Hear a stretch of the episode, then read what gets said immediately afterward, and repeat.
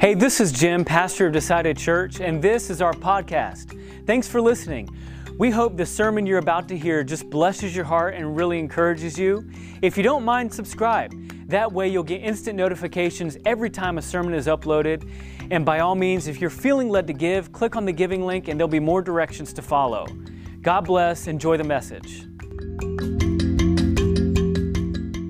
Wherever you are this morning, to proclaim Jesus as King of Kings in your life for such a time as this, over your circumstance, over this entire globe, over this pandemic, over this virus, over the healthcare workers, over those who are on the front lines, over your family, over your kids.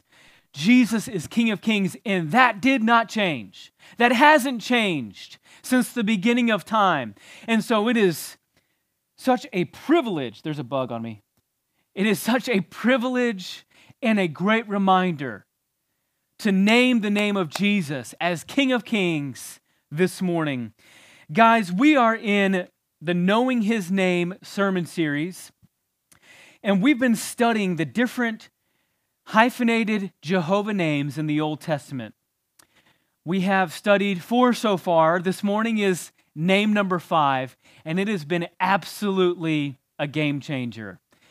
I know we say that word a lot this time of year, this year, because that's our theme. But I don't know, I hope you can agree with me that these names of God over the past four weeks have been so divinely timed. And it's no wonder, because God is sovereign. I'm waiting for somebody out there to come up with one of those Jehovah hyphenated names for the sovereignty of God's timing. Because if there's one overarching theme for this sermon series, is that God had it planned. He used Will and I as instruments last year. Are you kidding me? We had no idea that this pandemic, this virus was coming, but these names have been so comforting in my heart. They have been so timely in my family's life, and today is no different. Guys, we have a heavy hitter. It's going to be comforting to your soul this morning, and it's this name, Jehovah Rapha. Jehovah Rapha, R A P H A. You might have noticed last week in the testimonies that several people, I think two or three of our church family members, actually named this one as their favorite name. And so we get to study it today. So thank you, Jerry Grimes and Serena, for stealing a little bit of my thunder, but that's okay. We're excited to preach out of Exodus this morning. Um, And the, the, beautiful, the beautiful thing about this morning is that it's kind of was in my quiet time. I just passed over Ephesians fifteen in my quiet time two weeks ago. So this name and this particular story has been fresh on my mind. And it's no wonder that God has us here on April fifth, two thousand twenty, in the middle of a viral social global pandemic known as the coronavirus, to study his healing power. And I just want to say this. How comfort, how comforting is it to know that healing is not just what God does, it's who he is. Healing is who he is. It's literally his name. He cannot do anything but. It's his very nature to heal. It's impossible for him not to heal. It's not just what he does, it's who he is, church. So claim that this morning. Name him, yes, as King of Kings, like that song we sang, but name him in your heart of hearts and your soul of souls this morning. Name him as the great healer, as Jehovah Rapha, the Lord who heals. This is the first name of God, chronologically, that he self-prescribes. In other words, so many of these Jehovah hyphenated names in the Old Testament, the majority of them, come from a prophet or an individual who is worshiping God. In, in many cases, they've built an altar to God. And like Moses or like Joshua or like Gideon that we've studied, they've, they've built this altar, they or either they're praying to the Lord, and they name him as Jehovah Shammah or Jehovah Jireh or, or many of the different Jehovah hyphenated names. But this one, God calls himself. And chronologically, this is the very first time that God addresses his people. He addresses Moses, which we'll get to in just a second, and he says, Moses, you don't need to name me. This one, I will tell you that I am Jehovah Rapha, the Lord who heals. So we'll get to the passage in just a moment, but I wanted to make that clear because that's also just a little extra comfort. It's not something that was described by Gideon or by Moses or by Joshua. No, this name was prescribed by God himself, that I am Jehovah Rapha, the Lord that heals. So the obvious outcry to God this morning is, Lord, please heal this pandemic. Make it go away. Where are you? Why can't you fix everything? We want God to heal our circumstances, and that is a very worthy prayer to pray, unless there's a bigger healing. There's a more important, more urgent healing that needs to take place, and I believe that's where we are. Does God want to heal this nation? Yes. Does God want to heal this globe? Yes. In fact, it's his very nature. It is his name to heal. He cannot do anything else but. But there's, a, there's another healing. There's, there's a more primary healing that's more urgent. And that's what I want to talk about today from this story in Exodus. So let me be very clear. I want everyone to hear this. Wherever you are, in your living room, in the basement, in your man cave, in the kitchen, cooking breakfast, I want you to hear this. There are two pandemics running rampant this morning. A viral pandemic and a social pandemic. We as Christians are spreading fear and panic just as virally as COVID nineteen. One is out of our control. The other one is very much in our control. But we haven't repented. This morning we stand in the face of God, unrepentant for the fear and the panic that is spreading, that we are part of spreading.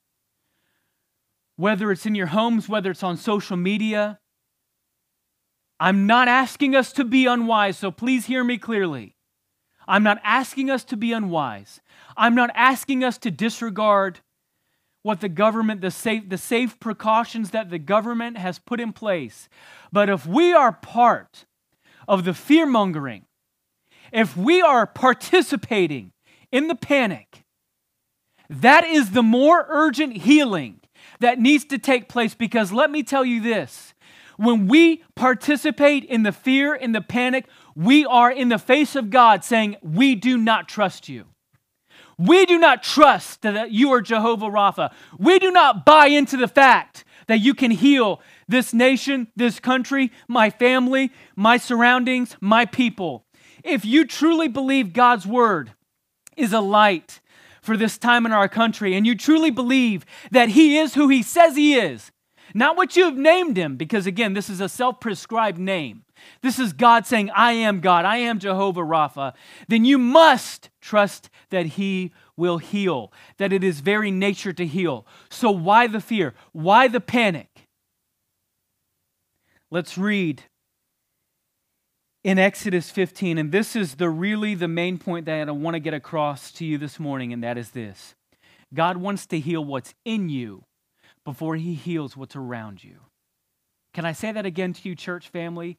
I hate that you're not here with me this morning, but I want to say it right into the camera this morning, that God, Jehovah Rapha, wants to heal what's in you before he heals what's around you. The children of Israel understood this so well. In Exodus fifteen, I'm just going to read verses twenty-two through twenty-seven this morning. It begins like this. They are three days, three days from crossing the Red Sea, where God miraculously piles up the water like walls, and they walk through on dry ground, delivered from Egypt. They're delivered from Egypt. Then we find them dancing on the banks of the shore, lifting up praises to God. Moses is singing, Aaron is singing, Miriam, their sister, is singing. And then they make a three days journey into the wilderness. And we pick it up in verse twenty-two. Then Moses made Israel set out from the Red Sea. They went into the wilderness of Shur. They went three days into the wilderness and found no water. When they came to Marah, they could not drink the water of Marah because it was bitter. Therefore, it was named Marah, meaning bitterness. Verse twenty-four, and the people grumbled against Moses, saying, "What shall we drink?" And he cried to the Lord, and the Lord showed him a log, and he threw it into the water, and, and the water became sweet. Now pay attention to the end of verse twenty-five and the following verses. There the Lord made for them a statute and a rule, and there he tested them, saying, "If you will diligently listen to the voice of the Lord your God, and do that which is right in his eyes, and give ear to his commandments, and keep all his statutes, I will put none of the diseases on you that I put on the Egyptians, for I am the Lord your healer," self-prescribed Jehovah Rapha.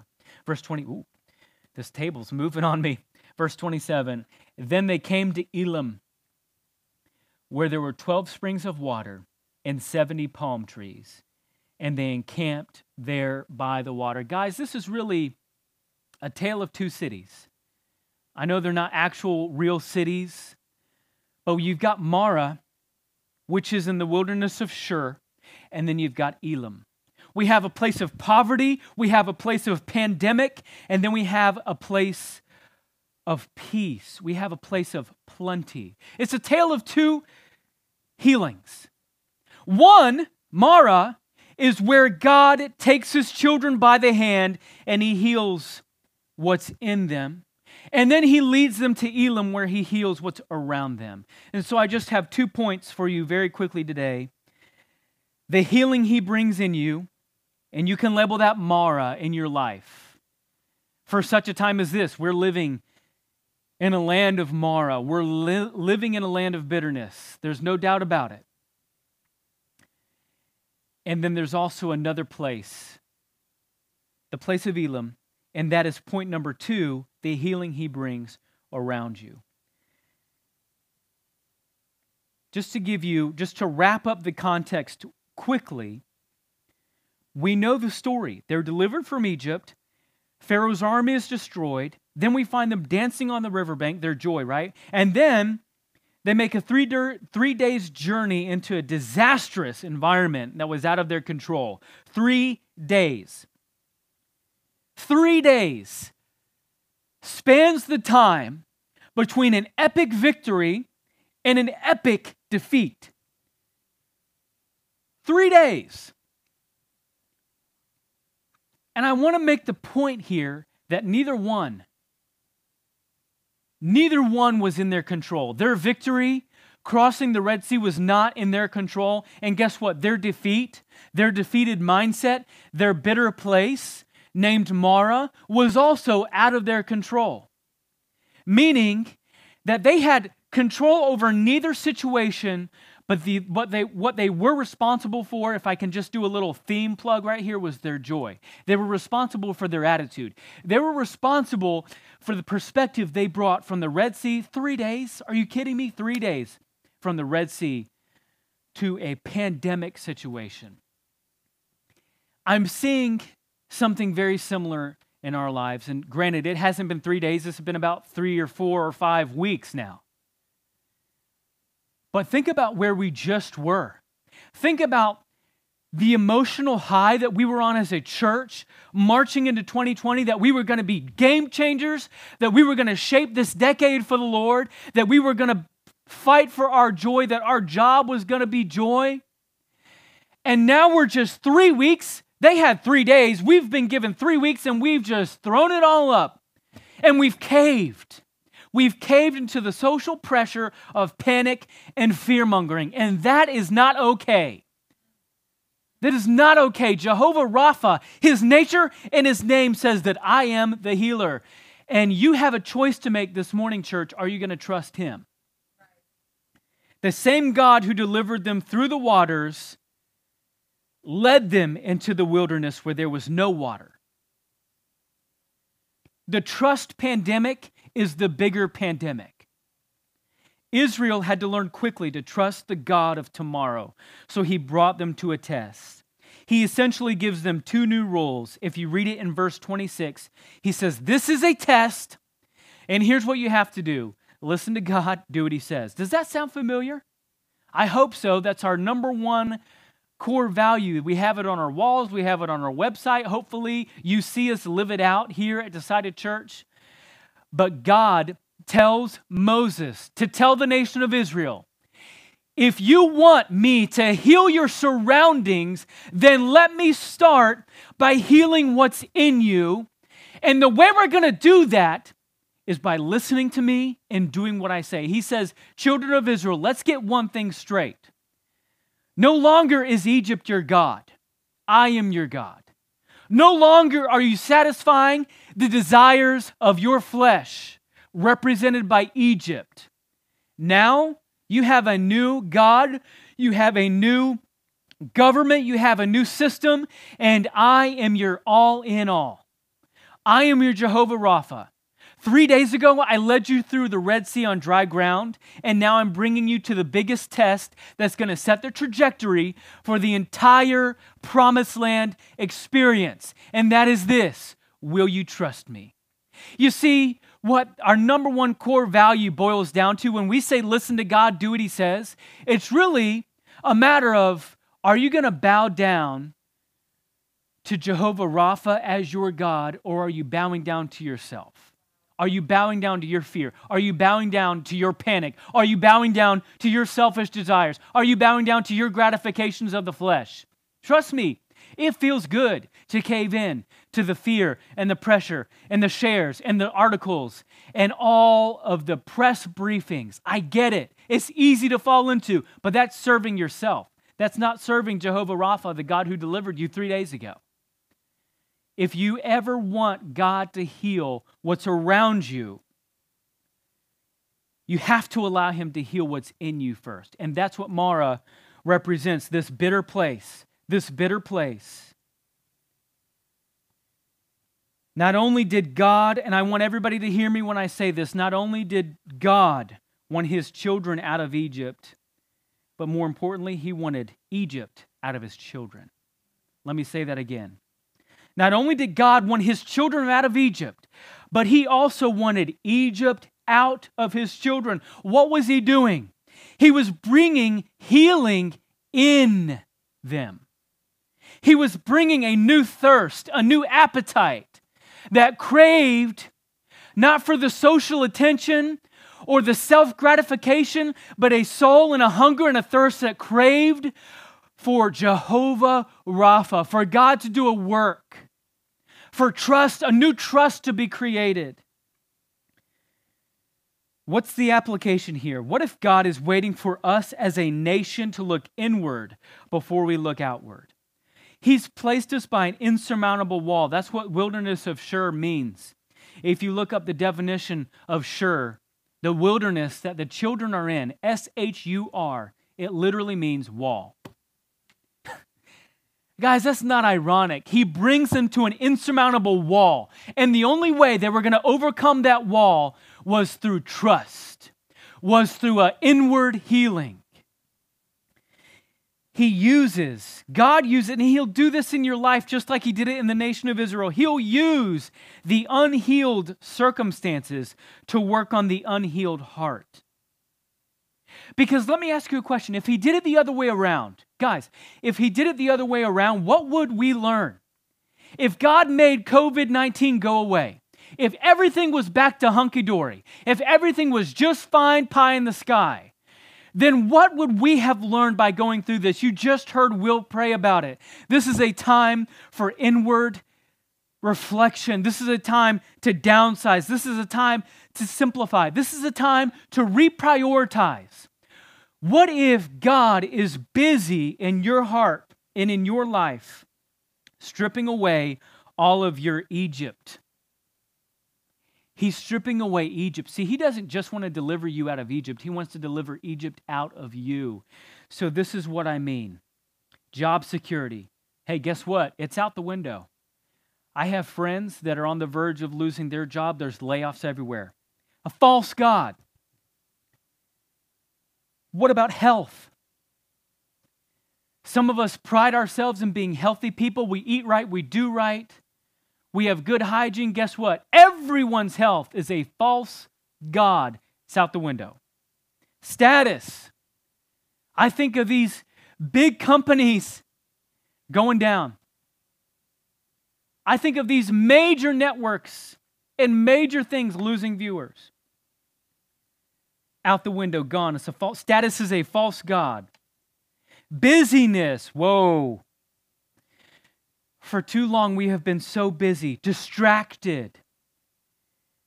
Bitterness. We've been so bitter at God. Money, priorities, anger, time management. We could go on and on and on. All of it is gone.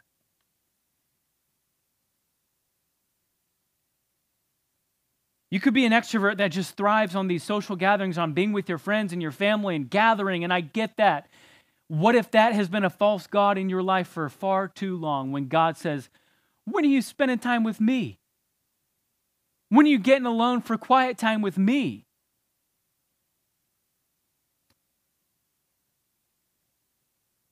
And here's what I want to propose to you. What if things don't go back to the same routine as before?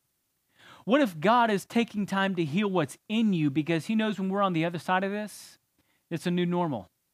It's a new normal.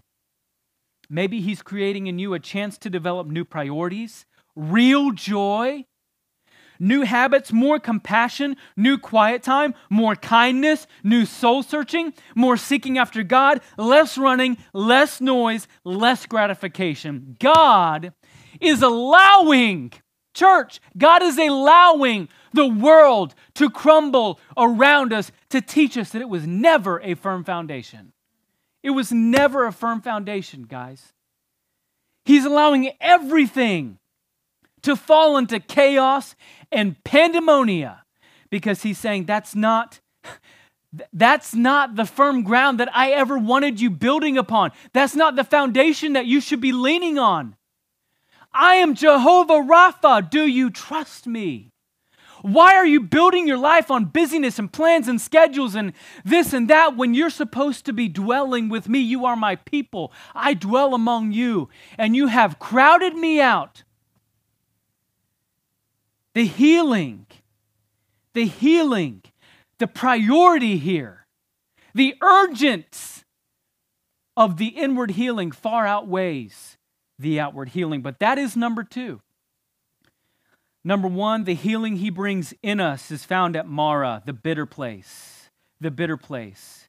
We read the story, and there's, a, there's beautiful lessons about how that branch, the hyssop branch that they put into the water, made it sweet. That represents Jesus. That represents how he is the tree of life from the garden, who has arced over time to become the healer of our sins on a rugged cross, that his blood, his cross, that tree, the root of Jesse, the olive branch, the balm in Gilead, was the one to make our bitterness sweet. And I hope you know him as your Savior this morning. But number two, he's not only the one who brings healing in you, you will, you will be comforted to know that he's also the one who brings healing around you.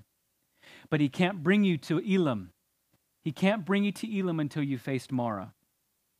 It's important to note that Marah was not outside of God's will. They were following the exact path God had for them.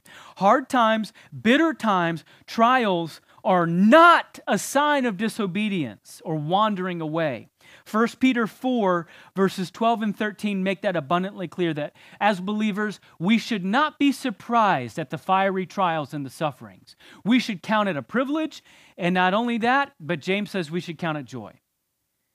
God graciously leads his people from bitterness to blessing. He graciously leads his people from fear to faith. God graciously leads his people from panic to prosperity. What am I talking about? I'm talking about from Marah to Elim. See, if you read the passage carefully in verse twenty-seven, then they came to Elim, where there were twelve springs of water and seventy palm trees, and they encamped there by the water. God never meant for you or I to encamp at Marah. He only means for Marah to be a proving grounds, a time of lesson, a time of faith building where we get on our knees before a holy God and say, Jehovah Rapha, I trust you. And when he can bring that type of healing in our hearts, he says, now you're ready. Now you're ready for where I want you to encamp. Now you're ready for where I want you to dwell for a little bit. And that is a wonderful place. That's a place of prosperity. That's a place of plenty. That's a place of peace. Only Jehovah Rapha can bring you there. Elam had twelve springs and seventy palms. That sounds like a mighty nice vacation spot for us right about now. Why the twelve and the seventy? A lot of scholars believe the twelve springs were one for each of the twelve tribes of Israel, and the seventy palm trees signify the seventy elders, the seventy leaders that helped Moses guide the people and organize the people. But it's a place of peace. It's a place of healing, no doubt. It's a place of prosperity. In other words, God is saying when it comes to our surroundings, when it comes to our circumstances in twenty twenty, he's saying this. This too shall pass. This too shall pass. This is a temporary time. It's only a season. He's saying we will get through. How do I know that? How can I stand so assuredly here this morning and say that we will prevail and come out on the other side of this pandemic? How can I say that? Because Jehovah Rapha. Because this is a self-prescribed name, because he not only says, I'm Jehovah, but I'm your healer. It's my very nature. It's my very name. I can do nothing else but heal. This was the place he wanted to his, his people to encamp. This was the place he wanted them to dwell. So don't be mistaken, church. You don't, There's, there's no room for bitterness in our hearts this morning that God has somehow allowed the coronavirus to overtake us and overshadow us, and somehow this is, this is the nasty joke he was playing on humanity. No, no, no. He intends for his people to dwell in peace and safety. He intends for his people to encamp at Elam. But Marah is how he gets us there. Marah is where we learn to trust him, so that when we get to Elam, we don't take him for granted and we don't lose our hearing ear. We don't lose our obedience. We don't lose our trust. What's the application here? That this miracle, this miracle of the water turning from bitter to sweet, it was connected with a promise. From now on, obedience to God's commands and statutes would bring healing both physically and morally. Places of plenty and places of poverty can both bring about his healing work. He's God, and he will use whatever means and whatever circumstances he wants. What am I saying, church? I'm saying don't undervalue Marah and oversell Elam in your life. Don't undervalue Marah and oversell Elam. We are so caught up with, when is this pandemic going to end? When will we be able to return back to when things are normal? When can I go back to my routine? When can I go back to my schedule? That is the wrong perspective. God is saying, learn the lesson I have for you in Marah. Don't undervalue Marah and oversell some futuristic place that God does intend for you to dwell, but he has a lesson for you here and now. It is only in the places of bitterness and testing that you learn and grow. If joy is never refined in the fiery trials, then was it ever true joy? There's an element to this pandemic that should cause all of us to pray and humble ourselves and our nation and our world before God. He's teaching us to trust him. I want to read a very important quote by Charles Spurgeon, who I believe God gave a prophetic voice to span generations upon generations. Everybody knows who Charles Spurgeon was. He was the great English preacher. He was called the Prince of Preachers. He has commentaries that almost every preacher either reads or goes to seminary and studies. Charles Spurgeon, a wonderful man, preached in the Crystal Palace in London, England. during the Great Industrial Revolution. And he said this about this passage in Exodus, and I want everybody to hear it. Israel, listen to this, this is so good. Israel had no miracle at Elim. Wells and palm trees they had, but they had no miracle there, no miraculous change of the bitter into sweet, and they had no statute, and no ordinance, and no promise, and no new revelation of God, and no new name for Jehovah there. Listen to me. Elim is a wonderful place, but where God proves himself miraculous to you, where he calls him where he calls himself by name and meets you where you are and says, I am Jehovah Rapha. Guess where all of that happened? Not at Elim. There was no miracle there. It happened at Marah. It happened in the place of bitterness. That's where God worked miracles. That's where God did his work. That's where he teached us, taught us. That's where he taught us to trust. That's where he named himself something new. That's where he called himself Jehovah Rapha.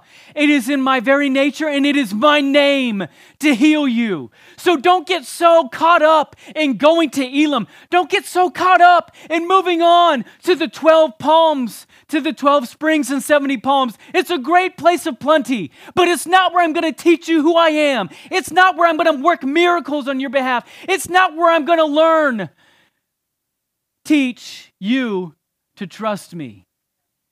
Jehovah is Rapha at Marah first. That's where he works miracles. That's where his mighty wonders and deeds are done. That's where the branch is cast into the water and he makes bitterness into sweetness. So if you have not, this is it, if you haven't found the sweetness of your Jehovah in the middle of this pandemic, then you will not be ready for what's next. If you, not ha- if you have not pressed pause in your life to get alone with God and to learn something new about him, if your spiritual walk has not made progress over the past three or four weeks, if you have been too busy fear-mongering and panicking to learn about your God, then you will not be delivered or healed at Elim. Because you have a lesson to learn in the place of bitterness, which is Marah. God wants to work miracles. He wants to work things out on your behalf at Marah. God has to bring healing in you before he brings healing around you. You know what I'm obsessed about? I have been obsessed during this pandemic with two things. Can I tell you? And this is this is it. I have been obsessed with the fact that God cannot fail us. He can't.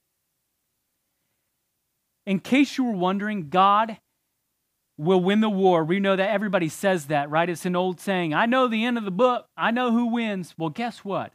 Not only do we know that God wins in the end, but in fact, he's never even lost a battle. It's not just the end result. It's the here and now that he wants to claim victory in your life.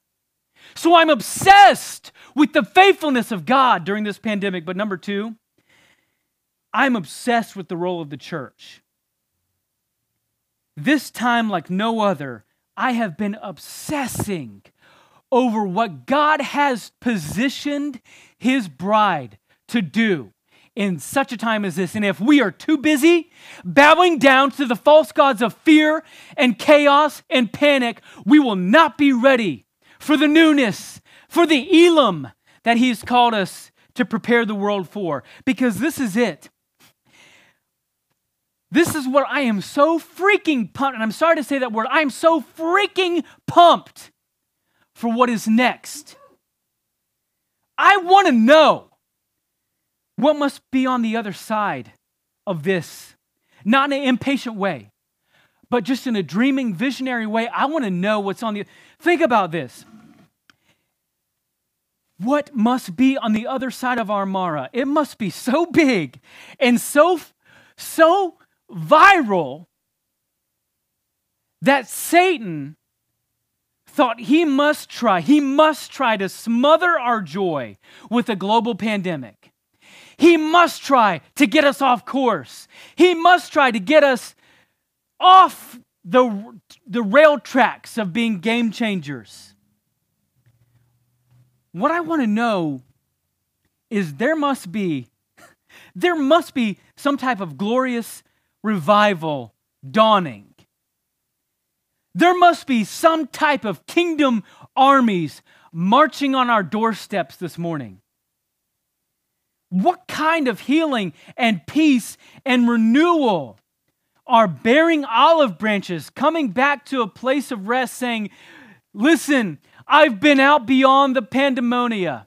I've been be out beyond the chaos, and there is dry ground. Do you remember, do you remember Noah's Ark? Do you remember the flood? That crazy story in the Bible in Genesis where it, it rained for forty days and forty nights, and Moses and two of each animal are on the ark, and they're just getting pummeled left and right, but it's a place of safety. And then guess what? When it stops raining and, and Moses sends out the dove, and it comes back and, and, and there's nowhere for it to rest. And then he sends out the dove again, and the dove brings back an olive branch saying, there is hope, there is a place of dry ground, there's a place to rebuild. And then he sends out the dove a third time, and the freaking bird doesn't come back. Because the bird says there's no need. There is, a, there is hope beyond today. There's hope in tomorrow. We have Jehovah Rapha, the God that heals.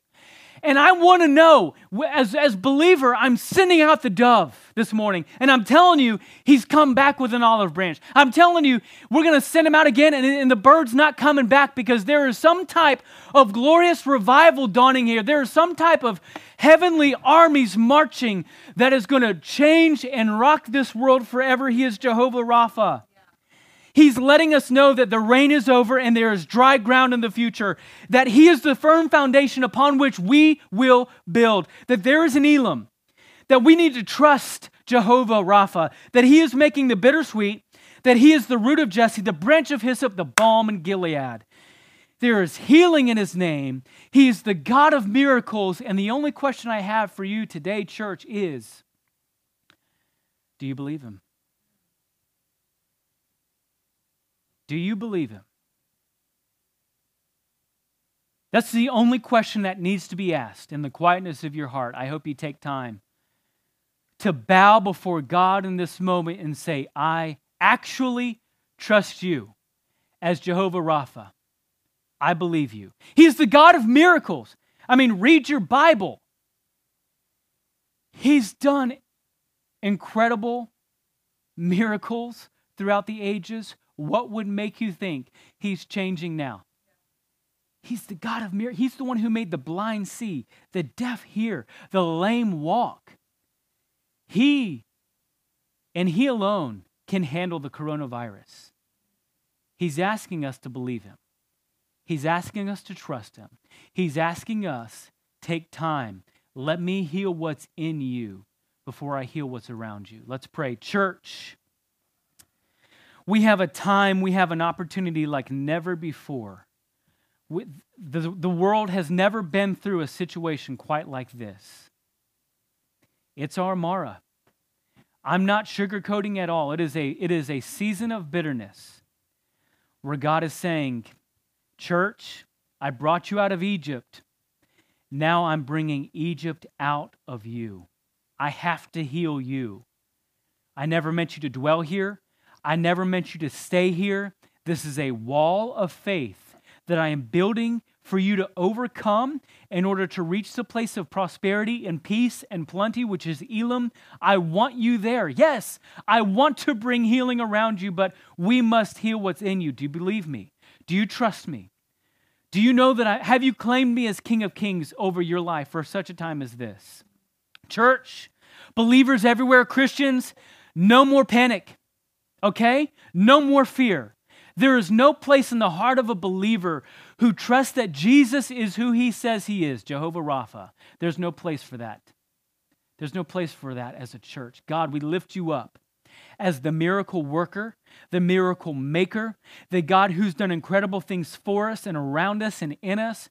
And we claim right now here in this church that there will be some kind of craziness on the other side of this. God, we claim right now in the name of Jesus for an all-encompassing, world-revolving revival where heavenly armies and angels come down with us to be among us and take us to a place in your kingdom that we have never dwelt before.